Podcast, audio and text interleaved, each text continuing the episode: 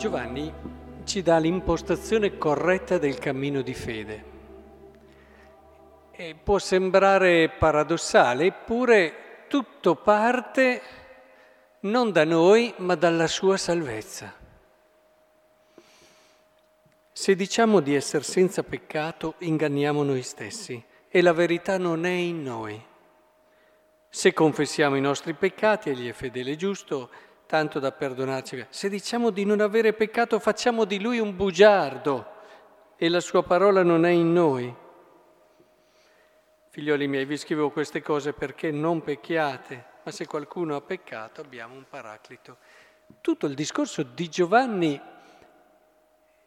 è volto a convincerci che nessuno di noi può dire di essere senza peccato. Ma questo non perché dobbiamo adesso andare a vedere ma quando è che ho peccato, che peccato io ho fatti, è vero, sì, io sono fragile, eccetera. Ma è il punto di partenza, cioè al di là dei singoli peccati, è il tuo bisogno di salvezza.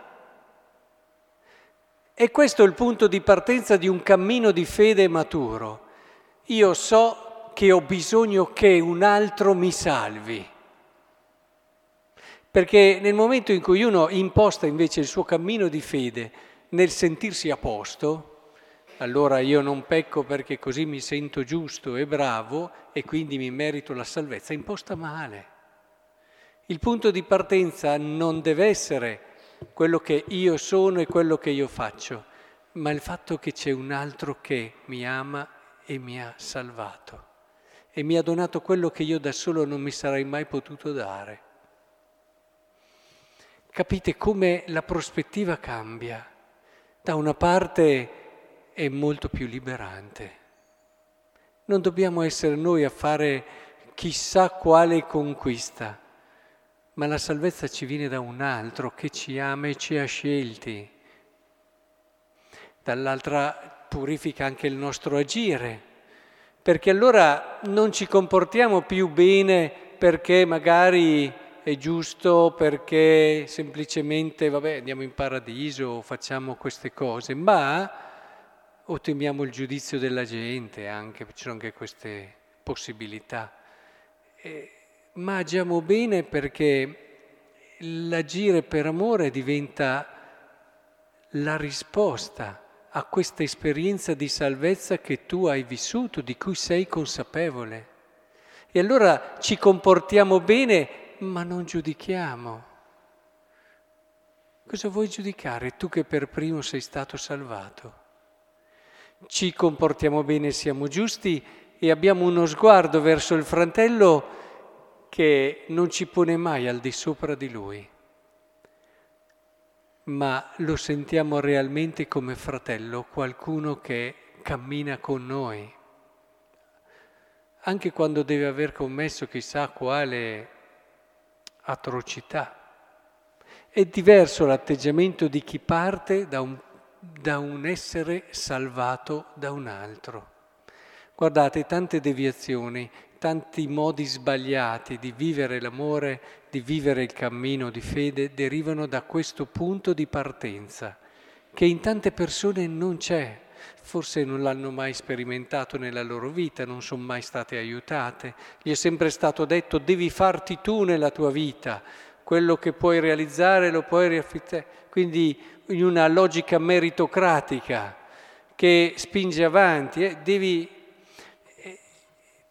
il punto di partenza è un altro. Questo non vuol togliere niente al valore dell'impegno, eh, però è diverso, cioè io non mi impegno, perdo tutto. Io resto nel peccato, vuol dire non ho fatto l'esperienza autentica dell'essere salvato. Vuol dire che non l'ho capito fino in fondo. Vuol dire che io mi sto, io sto perdendo l'occasione della mia vita di vivere una relazione d'amore, perché alla fine quello che conta in un cammino di fede maturo, memorizzatelo bene, è l'esperienza d'amore con Dio, la relazione personale con Lui. Ci sono persone virtuose che non sanno neanche chi è Dio. Si riempiono la bocca di Dio tutto il giorno, ma in fondo sono loro con le loro opere virtuose tutta la loro vita. Non c'è quell'apertura all'altro che c'è solo nel momento in cui ti apri anche alla salvezza dell'altro, al bisogno che hai dell'altro, alla necessità dell'altro. Ci sono persone, guardate, questa è un'esperienza molto comune, che nella loro vita hanno avuto poco bisogno degli altri, del perdono, eh, perché efficienti, brave. Nel momento in cui però, per benedizione di Dio, bisogna proprio dire così, sbagliano o comunque hanno un momento di fragilità, hanno un momento di malattia, hanno un momento... È proprio il momento in cui, forse per la prima volta nella loro vita, si accorgano che hanno bisogno degli altri. E quando cominci a capire che hai bisogno di qualcuno, ecco che ti si apre un mondo e, e ti si apre proprio la capacità anche di capire che la vita è... E relazione è come, sì, è come, a volte faccio l'esempio della bicicletta, è come un girare, non un fermi, ma è così, è relazione, è relazione d'amore. Noi quando ci comportiamo bene non è per sentirci bravi, ma perché c'è qualcuno che ci ha amato e io lo voglio conoscere e so che facendo certe cose posso arrivare a conoscerlo meglio e a capire quanto Lui mi ha amato, e allora mi riempio il cuore di Lui, non del mio essere bravo, non del mio essere giusto, mi riempio il cuore della gioia di questa relazione.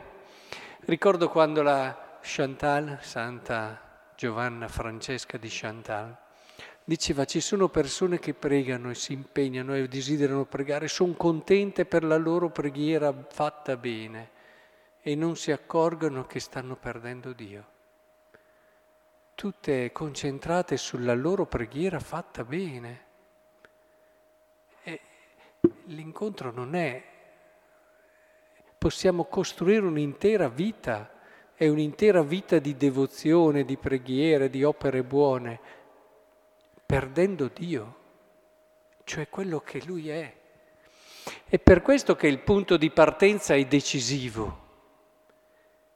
È questo che ci purifica continuamente. Il peccato ci ha tolto Dio, ci ha tolto quella possibilità di gustare, di vivere di questa relazione, di questa gioiosa relazione. Ecco che il Signore allora ci aiuti a recuperare questo. Ripartiamo spesso da questo punto. Rileggetelo spesso questo brano di Giovanni, straordinario, perché... È da lì che dobbiamo ripartire. Se diciamo di essere senza peccato, inganniamo noi stessi, la verità non è in noi.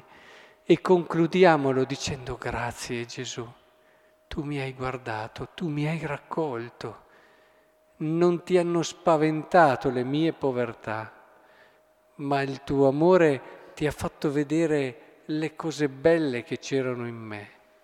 Grazie Gesù, ti voglio conoscere, ti voglio amare, fa che io conosca te stesso, mi dimentichi di quello che ho fatto, mi dimentichi di quello che ha fatto la destra e la sinistra e possa davvero godere di te.